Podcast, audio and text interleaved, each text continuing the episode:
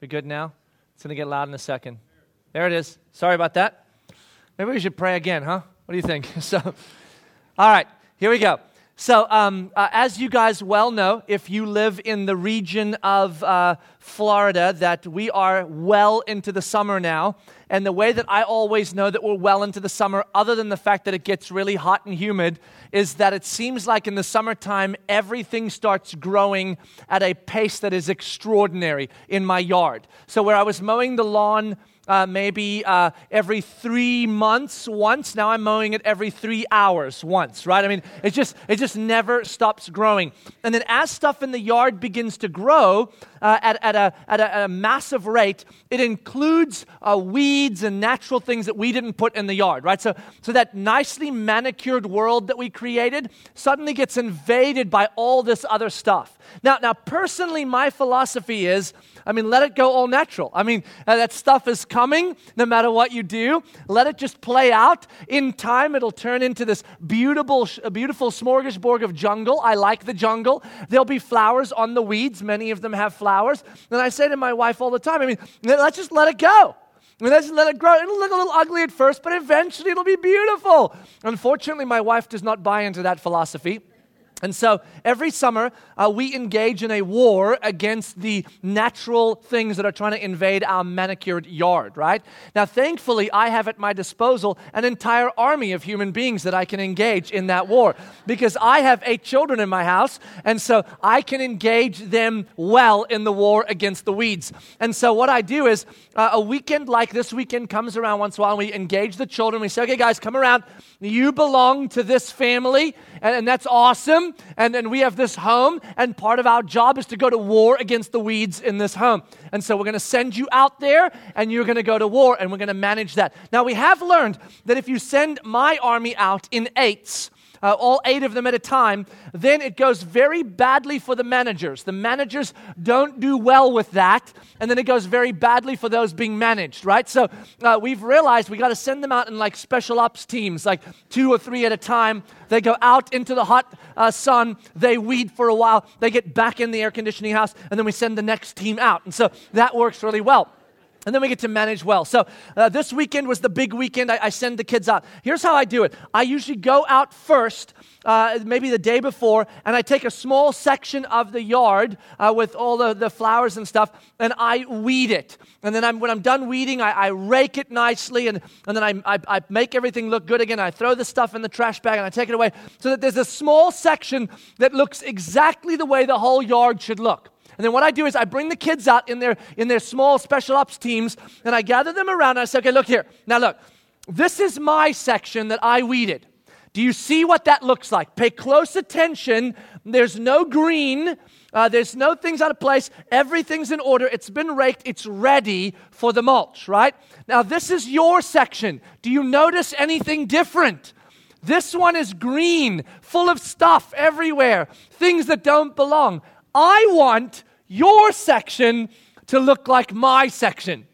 When your section looks like my section, come into the house, tell me, and you will be released back into the air conditioning, okay?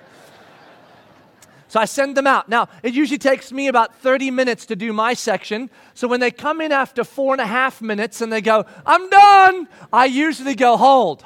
Before you run upstairs to go relax, let's go out there and check. And you kind of see the eyes, kind of the sparkle disappears. And you walk out, and then you go and you check their section. And it looks like they took a rake and just went, looks pretty good to me. And so I go, okay, let me show you something. Okay, my section, your section, does it look the same? Don't say yes, because that would be a lie. So, no, it doesn't.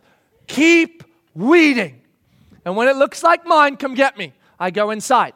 About 10 minutes later, they're in the house. I'm done. Let's go check. Gather up.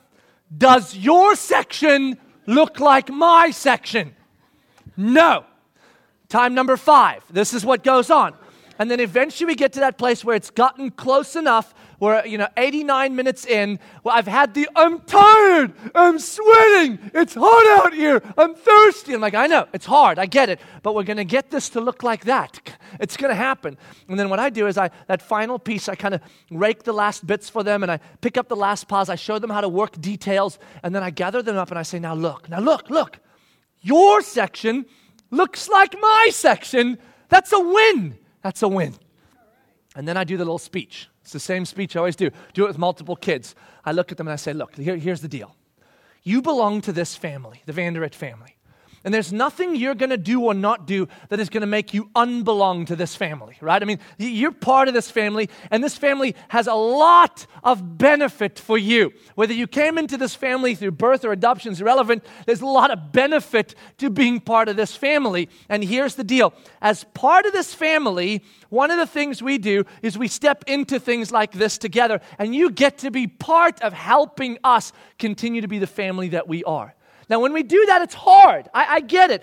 But the difference between somebody who is going to live an ordinary life, kind of lower end, maybe middle, never really change much, never really affect much, just kind of make it through, and a person who's going to set the pace, lead the pack, change the world, make things different, actively go out there and be the person they need to be, is this.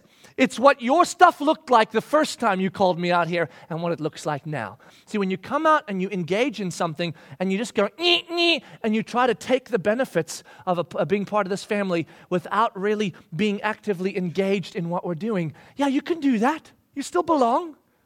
But you will be missing out on an extraordinary opportunity to be an incredible story on this planet. And I tell him, God didn't put you in this family to be ordinary.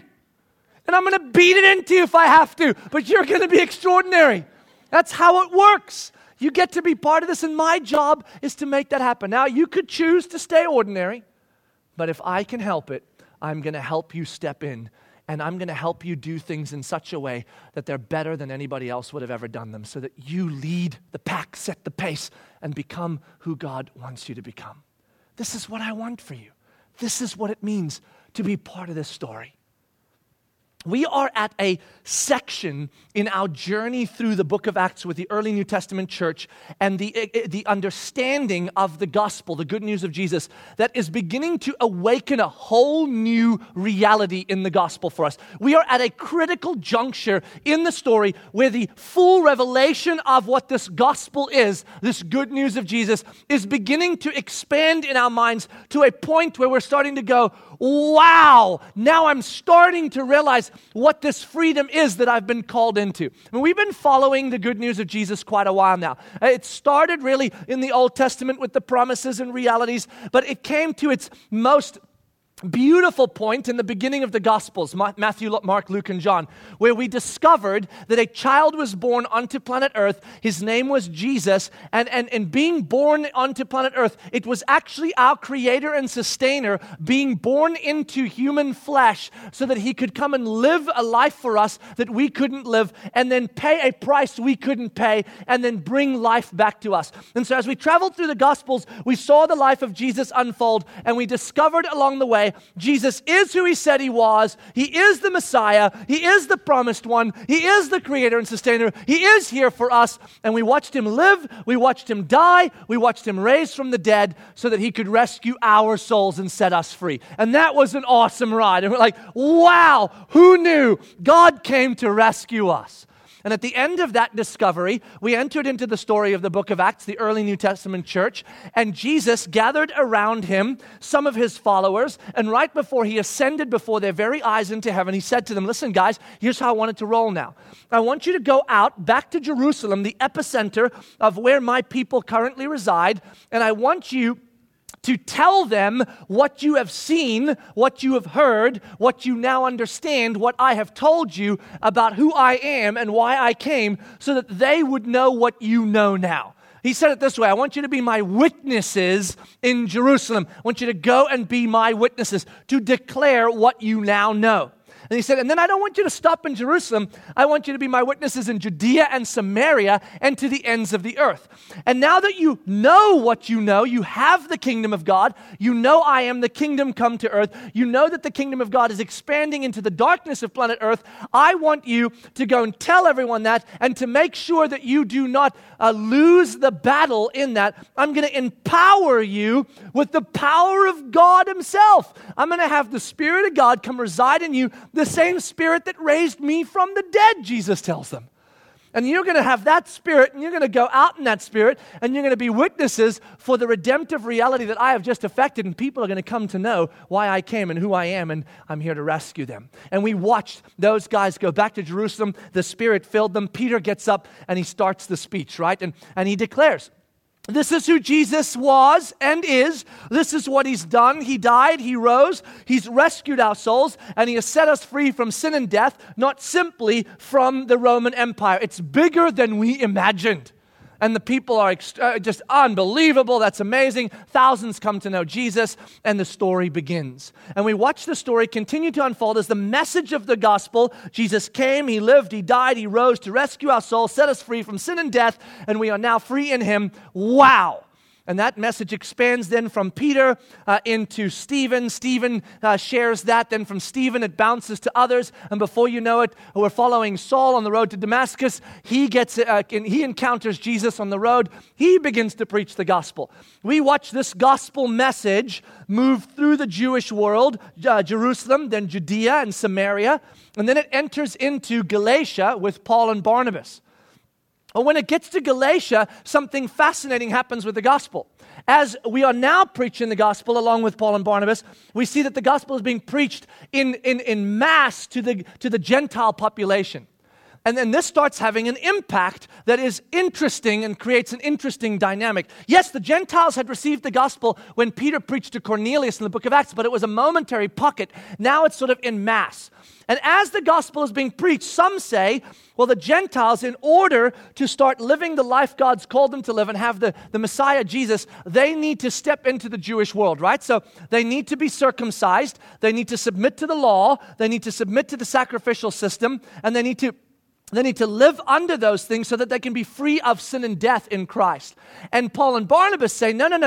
The gospel is bigger than that, so they do not have to be brought under that weight. They are free not only from sin and death, but they are also free from the obligation of the law, free from the obligation of the sacrificial system, and free from the necessity of an outward sign to belong, because the Spirit of God is now in them. And a big argument breaks out, because why wouldn't it?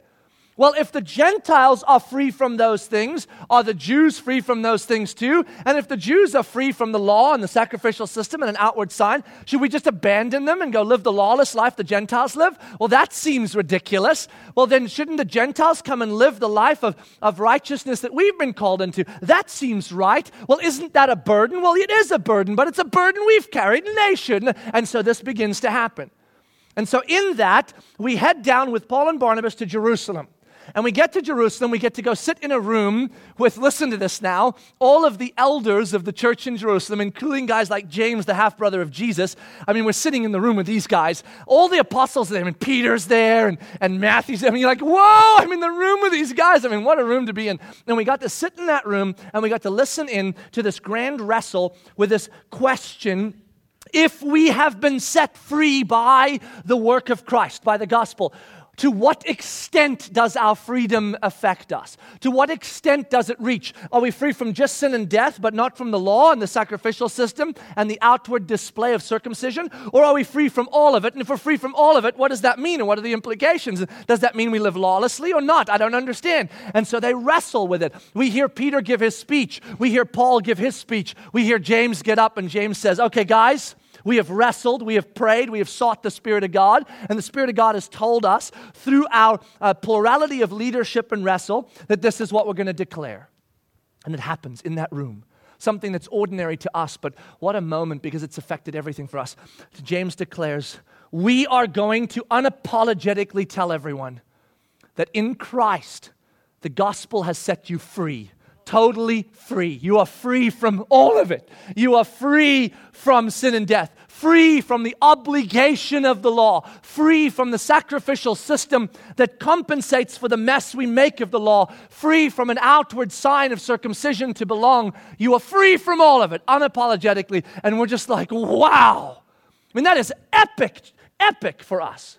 And then after that, James says, but we are not going to call the Gentiles or the Jews into lawlessness. We're going to invite them into the story that since they are free, they get called into mission with us and they live their lives righteously for the sake of the gospel, because though the gospel has set us free, the gospel is also binding us to Christ so that we live for Him now. And they declare, let's go tell everyone that.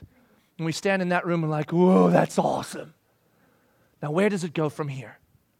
From this moment on, it moves forward, and we get to travel in the story with them to see what they're about to do next. So grab your Bibles and turn with me to the book of Acts chapter 15. If you're using one of our Bibles that we provide, it is Acts chapter 15, also on page 601. Yes, we've finally moved from page 600. It's been 9 months. We're on page 601. Buckle up for the next 9 months, 601. Here we go. So page 601, Acts chapter 15, verse 22, and the story picks up here. Verse 22 says, then it seemed good to the apostles and the elders with the whole church to choose men from among them to send them to Antioch with Paul and Barnabas. They sent Judas and Silas, leading men among the brothers, with the following letter. Now, I love the start of this letter, because what these guys have determined is, if we now have this incredible news that we are unapologetically declaring that the gospel of Jesus Christ has set us free completely from all things, and yet calling people into mission and into living for Christ, this is an important message. If we send Paul and Barnabas back by themselves, they've been up in Antioch arguing with all those guys that are teaching circumcision as a necessity and the law as a necessity to have Christ as Savior. They're just going to go back and say, the council said this, and they're not going to be believed, and it's not going to go well. So let's do this. Let's write them a letter from the council. We'll write the letter, we'll sign the letter, so they can go, we have a letter from the council. That's all the elders of the church in Jerusalem and all the apostles of one accord, one mind in this letter said, unapologetically, you're free, now live for Christ. And so that's going to be awesome. But if we send them up there with the letter, it's just they're going to get up there and there's going to be questions about the letter and how do we know you didn't just do this? And so let's do this. Let's pick two of our key elders in this room and let's send them with Paul and Barnabas so that anything that comes up in the letter that is going to be questioned, that they can authenticate it with their words and say, oh, no, I was in the room. I'm one of the elders. Paul and Barnabas are telling the truth. This is what we came to, and we came to it unanimously under the Spirit of God. And so this is a big deal. A big deal that the church in Jerusalem says, this message is so critical to understanding the nature of the gospel, we are going to send elders with a letter, with Paul and Barnabas, back up to Antioch to bring clarity to this issue. Let's see what the letter says. Verse 23, with the following letter, the brothers, both the apostles and the elders, to the brothers who are of the Gentiles in Antioch and Syria and Cilicia, greetings. Since we have heard that some persons have gone out from us and troubled you with words, unsettling your minds, although we gave them no instruction, it has seemed good to us, having come to one accord, to choose men and send them to you with our beloved Barnabas and Paul, men who have risked their lives for the name of our Lord Jesus Christ. So they start the letter this way. I love the way the letter starts. And it gives us such a sense of what it takes to continue to bring clarity to the gospel. They write the letter and they say, hey guys, this letter's coming from the elders and apostles in Jerusalem, your church leadership. We have prayed and sought the Lord. We're sending these trusted guys with you. We want to start this way. We are so sorry that a bunch of guys came up to your town and confused you with a bunch of burdens that were not yours to carry. They came from Jerusalem, but we did not send them. Anybody you want to write that letter to? I feel like I want to write some apology letters to a bunch of my friends about the Christian world they've seen, don't you? Dear friends, so sorry about the Christians you've met. So sorry about what they said to you. So sorry about what they did to you. So sorry for the lives they lived. So sorry for the hypocrisy you saw. So sorry that they came from my camp. I didn't send them. Don't you want to write that sometimes? I mean, we have a lot to apologize for because oftentimes in our liberties and our rights, we have made a mess of things. And so a lot of our friends have been so confused by Christianity and by Christians that they don't even know what to do with it all. And so this letter starts out appropriately, sorry for the confusion by the mishandling of the teachings from our friends that came from Jerusalem. They did not come on our authority and were not sent from us. What a beautiful way to set the pace. We know it's been confusing. We're here to right some things, to bring clarity. And we've sent these men to bring clarity. Now, that they establish the apology, they now start with the clarity. And their first clarity is, verse 27, we have therefore sent Judas and Silas, who themselves will tell you the same things by word of mouth. So in other words, they will confirm the letter that we are writing. For it has seemed good to the Holy Spirit and to us to lay on you no greater burdens than these requirements. Now this is a key moment because in the scheme of things, when there's a lot going on and a lot of confusion and a lot of people coming along claiming to know what it means to follow Jesus and what that's going to look like, our tendency and our temptation is, since I can't trust those people, I trust no one. I'm only going to read the Bible myself and trust the Holy Spirit, and any authority in any way over me in the church in any way, I'm not going to trust that. That's what the enemy wants for us. What is being established here beautifully is this. There is always going to be a bunch of people throwing a bunch of junk around. But once you have established those who you can trust, that are tested and approved by their life and by the Spirit of God, in plurality of leadership, under the receptiveness of the Holy Spirit, they are leaders in the church, and they are supposed to be. And they are supposed to wrestle with things and bring clarity to those things for those of you that are part of the church. I love that they're saying here, sorry for the confusion with the guys that thought it would be good just to run around and run their mouths. But now we, the leadership, have gathered in plurality under the Holy Spirit, and it has been good for the Holy Spirit and for us to bring clarity to this issue. What we're about to tell you, you can trust. You can take it to the bank. And we're going to send Silas and Judas with you to speak these things to you so that there's a human being to unpack it. And then comes the part of the letter. I love this. For it has seemed good to the Holy Spirit and to us to lay on you no greater burden than these requirements. Now, before we read verse 29, I'm about to read it, I just want to give you a perspective here, okay?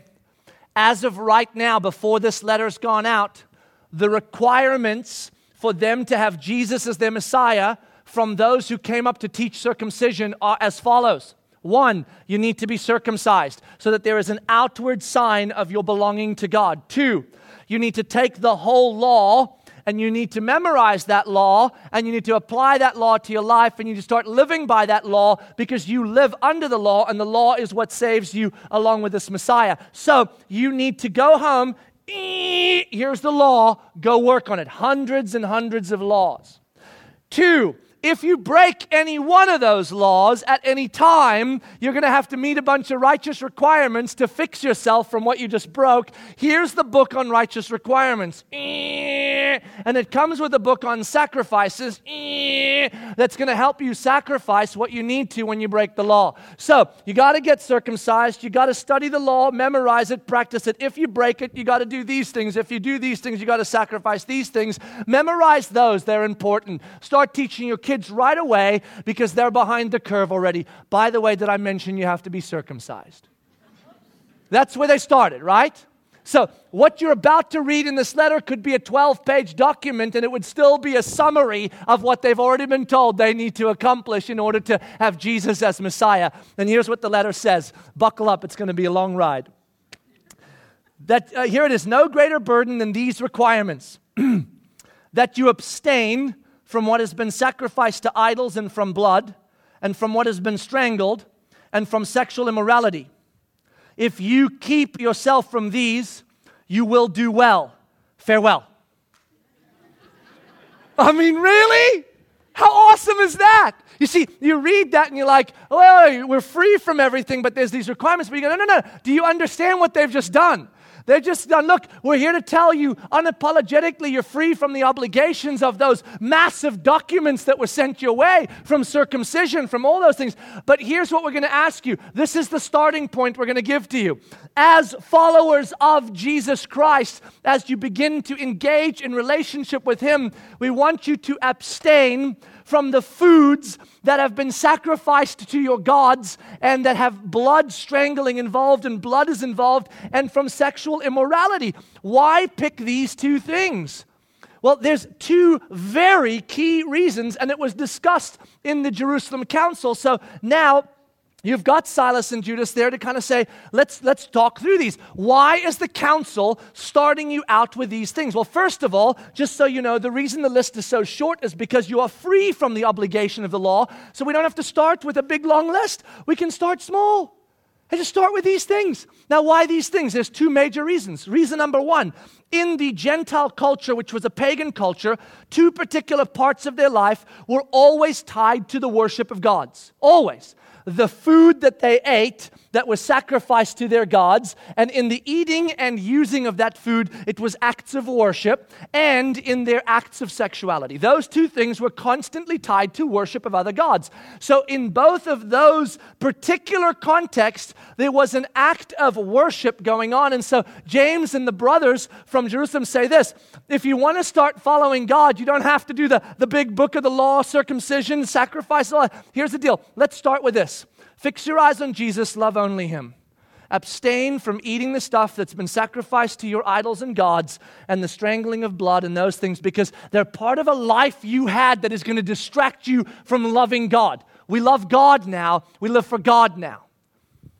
And here's the second reason. Because now that you live for God, you are now concerned about the others around you as well. And in every town, remember this was in the Jerusalem Council, in every town there are Jewish people that live in your town. And if you are eating a bunch of food sacrificed to idols and you are acting out in sexual immorality, then what is your gospel going to mean to them? It's going to mean nothing to them. They're going to say, what kind of a gospel is allowing people to live in this immorality and this worship of idols and gods and eating unclean things? I want nothing to do with that gospel. You will offend your brothers and sisters and undo the work of the kingdom of God. So we are calling you as a starting point to the greatest commands Jesus said. Love God with all your heart and love your neighbor as yourself. So let's start here.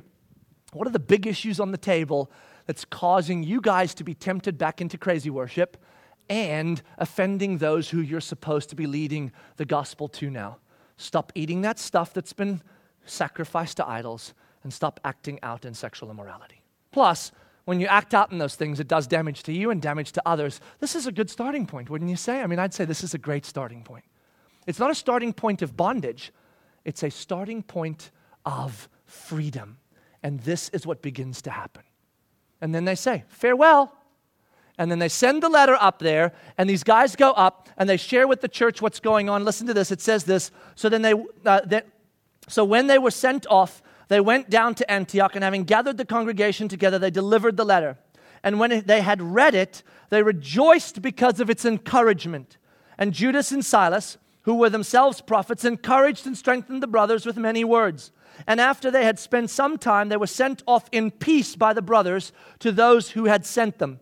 But Paul and Barnabas remained in Antioch, teaching and preaching the word of the Lord with many others also. And there's the end point of this clarity. Everyone's rejoicing. Wow, this makes perfect sense. This is awesome. We are free. You see, what's happened with the gospel now is the movement of the gospel has expanded in our understanding of its full scope. The gospel has been traveling out into the world saying, this is who Jesus is. He came and lived. He came and died. He came and rose from the dead to rescue your soul and to redeem your future. And He has called you into a life where you are free from sin and death. Now the gospel has expanded, at least the understanding of the gospel has expanded this. That's all still true. And in addition to that, the gospel has set you free from the obligation of the law as a means to salvation, the obligation of the sacrificial system, and an outward necessary sign of belonging because you have the Spirit of God now. So you are free from those things also. And yet, in that freedom, you are called into an extraordinary story. You are free from these things, yes. In Christ, you are the recipients and benefactors of freedom, the letter says. Yet, you are called to use your freedom for the glory of God and not for your own liberties and rights. See, that's what the letter is saying.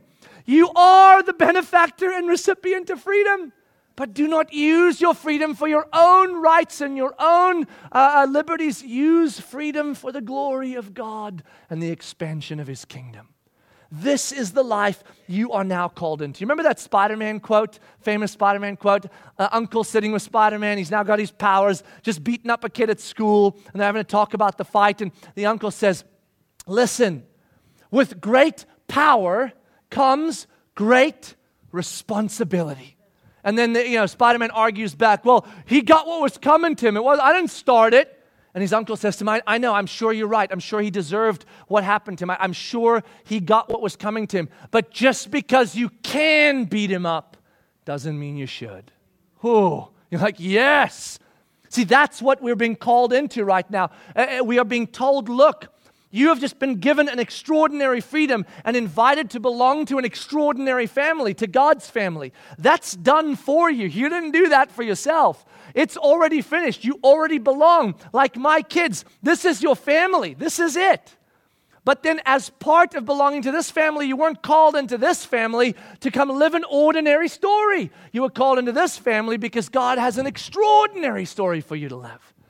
And so, yes, by being called into the family of God, as you collided with the good news of the gospel, you and I do have the choice under our freedom in Christ to be passive recipients of freedom.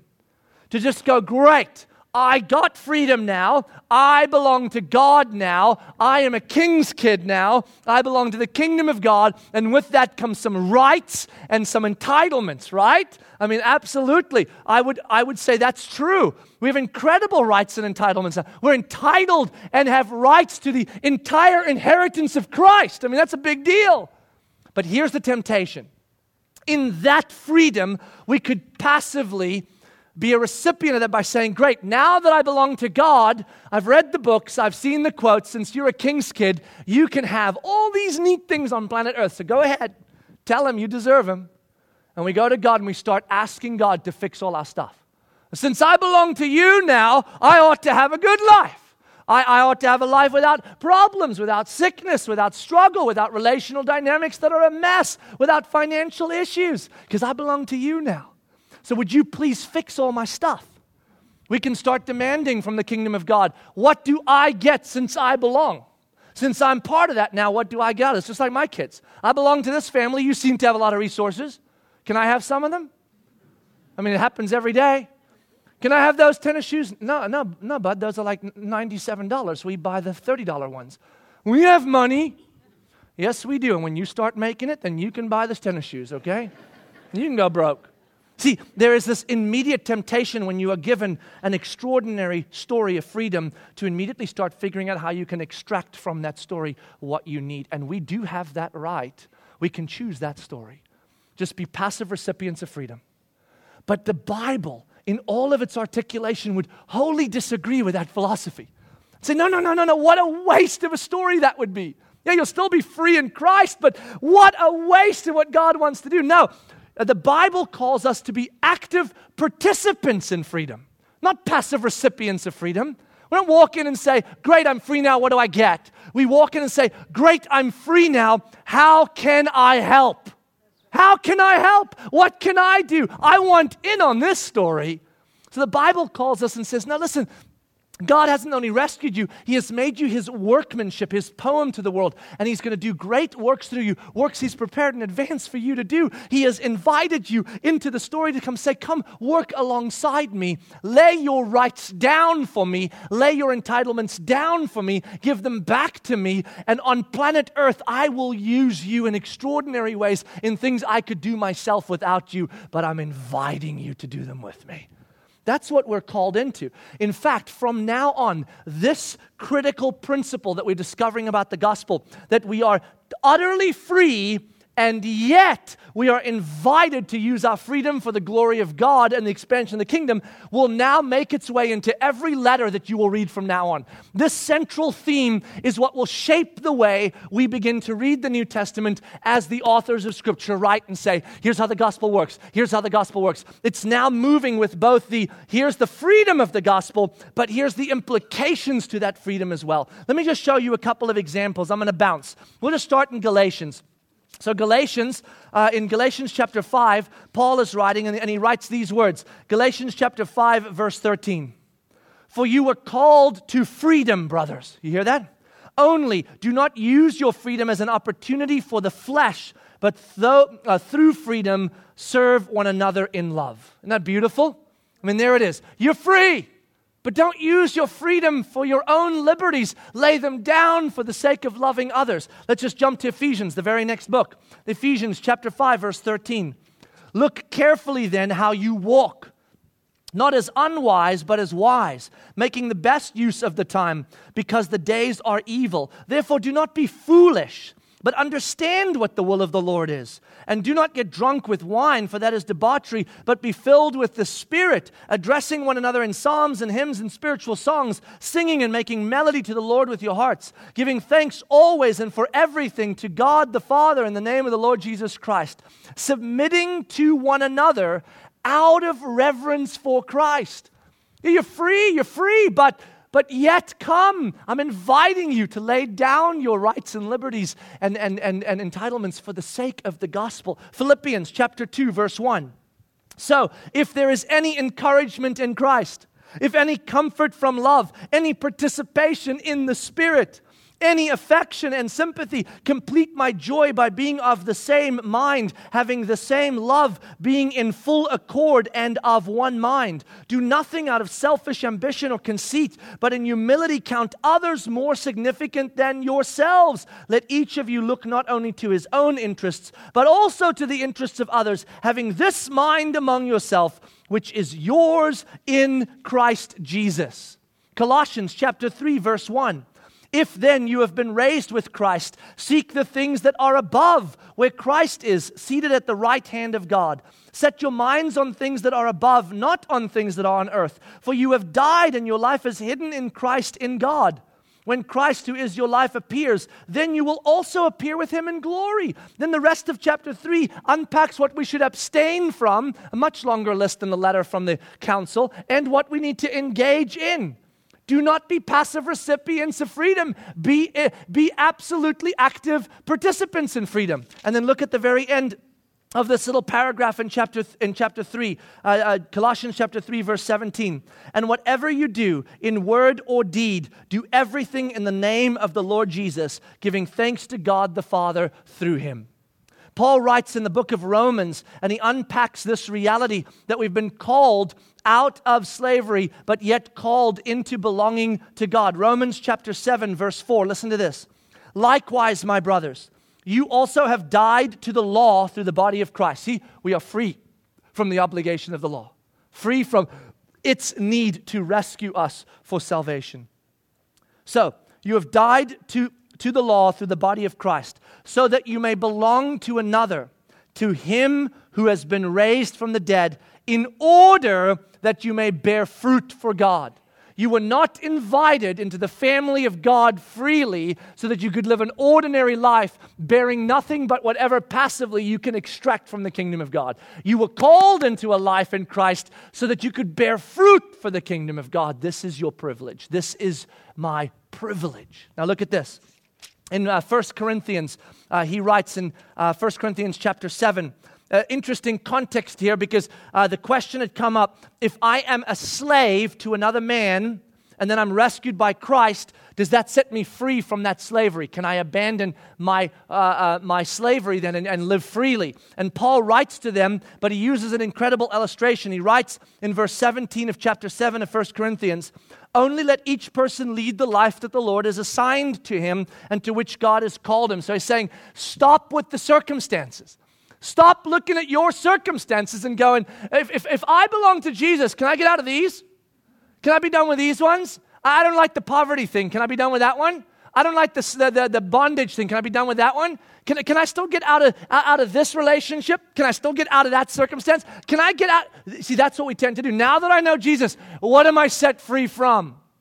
But he's saying, whoa, let each man live in the story that you've been assigned that is not relevant, because God is doing something extraordinary in that ordinary story. Now look what he says. He kind of makes the case for slavery and freedom to not be circumstantial anymore. Look at this. Look what he says. Verse 22 of chapter 7. "For he who was called in the Lord as a bondservant is a free man of the Lord." If you were a bondslave when you came to Jesus, if you were bound to something or someone, in Christ you have transcended that and you're free. The circumstance is still there, but you now live free in Christ, so you don't need to worry any longer about the weight of that circumstance. Live in it for the glory of God. But look what he says. Look. "Likewise, he who was free when called is a bondservant to Christ." You see, look, stop with the freedom being circumstantial. If you were free when Christ called you, you are now bound to him. And if you were bound when Christ called you, you are now free in him. It is in Christ that you are wholly free and in Christ that you are wholly bound. It is to Christ that you are a slave of righteousness and freedom, and it is in Christ that you are free for righteousness and freedom. This is what Paul says. In that same letter in 1 Corinthians chapter 9, Paul unpacks perhaps, which is one of the most beautiful passages in understanding what it means that we have been set free, wholly free from all things in the gospel, and yet we are called and invited into a story where we lay ourselves down to become whatever we must for the sake of the gospel. In 1 Corinthians chapter 9 and verse 19, it's on page 622 of the Bibles we're using. If you're interested in following along, page 622. It says this, "For though I am free from all," how much is Paul free from? All. You see what I'm saying? No parentheses, no qualifications here. Though I am free from all persons, from all things. Paul will write to the church in Romans chapter 8 and say, nothing can separate me from the love of Christ Jesus. Nothing. Not angels, demons, or anything else. Though I am free from all, I have made myself a servant to all. See that? I've made myself a servant to all. Why? That I might win more of them. Win them to what? To the Jews, I have become a Jew in order to win Jews. To those under the law, I became as one under the law, though not being myself under the law. You see, he's saying, I lived under the weight of the law, doing the things of the law for the sake of those under the law. I don't live, it's not an obligation, it's a choice because it matters to those who are under the law. Look at this. That I might win those under the law. To those outside the law, I became as one outside the law, not being outside the law of God, but under the law of Christ, that I might win those outside the law. To the weak, I became weak, that I might win the weak. I have become all things to all people, that by all means I might save some. And here's the sentence you got to pay close attention to. I do it all for the sake of the gospel. For the sake of the gospel. That I may share with them in its blessings. See, what Paul is saying is, listen, everything I do now, I submit myself to Christ and do whatever I need to do for the sake of Christ and for the sake of the gospel. Whatever I must become, my liberties and rights do not matter. My freedom is already established. I already belong to the family. You know what this letter is doing that was just sent out from the Jerusalem Council to the Gentiles and Jews in Antioch? This letter is a note going out to them, and it's gathering them around the yard. It's, come here, Gentiles. Come here, Jews. Come here. Okay, let me show you something. Okay. My kingdom, your kingdom. You see a difference? Ooh, yes, beautiful, awesome, free, light, life, dark, death, horrible, suffering, terrible. Which one do you want to be a part of? Well, I like this one. Okay, now good. Now here's the deal. You live on earth in that kingdom. I've come to bring this kingdom here and to undo all the weeds. So here's what I want you to do. Come here. I'm doing the work. I'm going to finish the work, but I'm inviting you in to come weed the yard with me because you belong to my family. So I want you to start weeding, okay? And when you're done weeding and that looks like this, come get me. All right, so he goes out, and then we start weeding, right? And 3 minutes in, we're sweating a little. It's a little hot. We're a little thirsty. And we're like, God, I'm done. And he comes out, and he gathers us up, and he goes, okay. Does that look like this? Okay. I want that to look like this, both in you and around you, okay? So I want you to keep weeding, and when you're done, come get me. And then he goes away. The third time around, we're standing like this, and we're like, it's hot, and it's hard, and I'm thirsty, and there's an air-conditioned house in there. I want in. And he goes, I know it's hard out here, and I know it's hot. And you know what? You can choose to go inside and be a passive recipient of this freedom, but that's not why I brought you in this family. I brought you in this family because I've got a great story for you, and I want you to jump into the story. And if I let you go inside right now, then you will miss out on everything I made you to be. So even if I have to beat it into you, you're going to be extraordinary. See, that's right there. And he's like, now, here's what I want you to do. I want you to keep weeding. But the weeds are growing faster than I can pull them out. Keep weeding. And we keep weeding. Someone actually said to me after one of the services, I think I'm going to tattoo right here on my hand, keep weeding. Just keep weeding. So every time I let him, keep weeding. It's overwhelming, but I'm going to keep weeding. And I said to her, here's the deal. I think that's a great idea. And I think when you die, as you travel from this temporal planet to the other one, the tattoo will magically change on your hand, and it'll say, I kept weeding. See, isn't that what we all want? If we know Jesus. See, we want to end up in the story of eternity, not in a story where we go, oh, thankfully I belong to the family and I get into eternity. I was a passive recipient of freedom, so I still get to be part of the family. But at the end of the day, when all my works are cast into the fire, to see what was done for the sake of my Father and my God, where I weeded my heart out for Him even though I didn't see any reason for it. See, I want to stand there and I want to watch the tattoo change. He kept weeding. And I want to say, well done, Renaud. It was hot, it was hard, you were thirsty, you were tired, you were sweating, the thorns were hurting your hands, but you kept weeding. Because at the end of the day, here's the deal. Whether my kids get the weeding right or not, I'm still going to finish the garden, aren't I? I mean, if they're tired and they go inside, I'm still going to come pull the rest of the weeds. I'm not going to leave it like that. My wife won't let me. And so I will weed it out, and it'll look great whether they do it or not. And if they don't do a good job, are they still going to belong to my family? Yes. Do they still get to call Vanderett their home? Yes.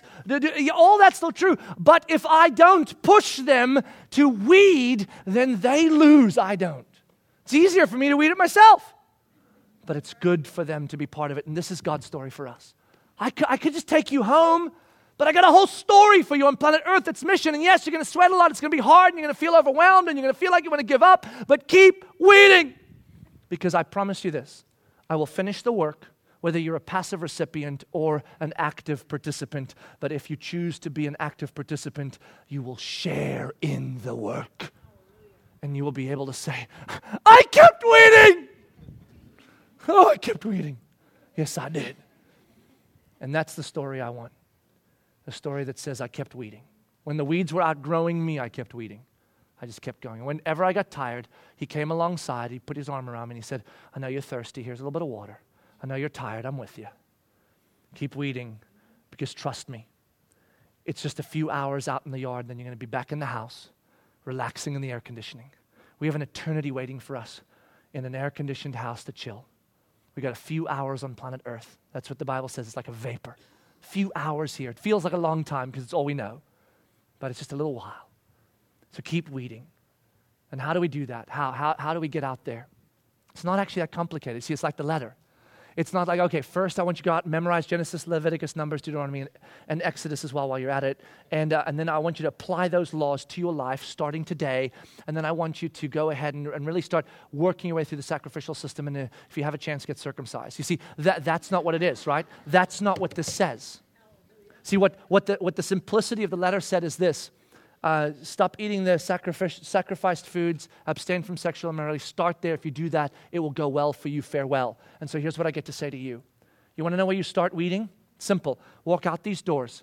Walk into the most immediate relationship you currently have that might be going well or struggling. Where is the first point that you just engage? Are you a spouse? Good starting point. There you go. Start there. Are you a parent or a child of a parent? Good. Are you a roommate? Are you a coworker? Are you a student at a school with other students that you're competing with? Are you on a sports team? Where is it that your immediate and obvious relationships currently exist? Both the good ones and the complicated ones. Start there. It's a good starting point. Go out there and lay yourself down for their sake and stop demanding that they lay themselves down for your sake. Just start there. Not complicated. Just start doing that. Go out into your first circumstance. What are your circumstances right now? Are they tough? Are they difficult? Are they overwhelming? Do you feel like the more you're weeding, the faster the weeds are growing? Were you about to throw in the towel? Don't worry, so was I. I got 8 kids. I want to throw in the towel every day. But what do? You get back there, you kneel down, all sweaty and hot, and you start weeding. Because here's what you know. This yard's going to look beautiful when God's done with it. And right now, I get to share in it. And so even though this is hard, I'm going to work so that I can say I kept weeding. Jump right back in, whatever circumstance it is, whatever relationship it is right now that needs you to die to self for the sake of the gospel. Become what you need to become for them. Do you have resources or lack of resources? Shall we start there? Lack of them, lots of, and you're holding on to the little you have left. I got to keep me safe. I got to be safe. And God's going, oh, let it go. Trust me. Give more. Give more. Be more generous. Let go of more. Is that what's happening? And you're like, I get it. I'm scared too. But here's the deal. What this is saying is right now, get out there in your relationships and your circumstances and your resources and say, God, I don't want to live as a passive recipient of freedom, demanding that you give me good relationships, good circumstances, and good resources. I want to take the relationships, circumstances, and resources I currently have, and I want to come to them, and I want to say to you, what do you want me to do with them? I'm ready to lay myself down and do whatever you need. I want to weed in these areas so that I can bring life to death, light to darkness, freedom to bondage, because you have empowered me to that end. This is my freedom. Your freedom and my freedom is not that these things will get better. If that's what you get, then that's the lesser freedom. They may get better. I'm not saying they won't. I'm just saying that's not our great freedom. Our great freedom is that we get to actively participate in making them redemptive because he's told us we can. That's a much cooler story. Keep weeding. So when you die, it says, I kept weeding. Let's pray. God, thank you so much for this incredible revelation that the gospel has not simply declared to us that you came to rescue our souls and save us from sin and death, but actually that you've set us free from sin and death. You've set us free from the obligation of the law. You've set us free from the obligation of the sacrificial system. You've set us free from the obligation of an outward sign to belong to you. You've empowered us with your Holy Spirit. You've sent us out on mission, and now you have obligated us to the simple reality that says, since you are free, use your freedom for my glory, not for your own liberties and rights. May we live in that truth. May we seek out ways in our current relationships, in our current resources, in our current circumstances to say, I'm done trying to extract from God's kingdom and from those around me what I need, and I'm ready to actively engage in the redemptive story to give what I have for the sake of the gospel and the sake of others. May we become whatever we can in your strength for those around us so that they would better know what it means that we are free. May we do that to those who know you first, to our loved ones and our biblical community, and then to those who don't know you, so that all will see in us the extent of our freedom, that we do not need relationships and circumstances and resources that set us free, because we are in those to bring freedom to them. May we live on mission, God. actively participating in redemption rather than living lives that are obsessed with what you can bring us and passively receiving whatever we can extract from your kingdom. God, write great stories through us. Great stories in the small ways that we live every day so that people would see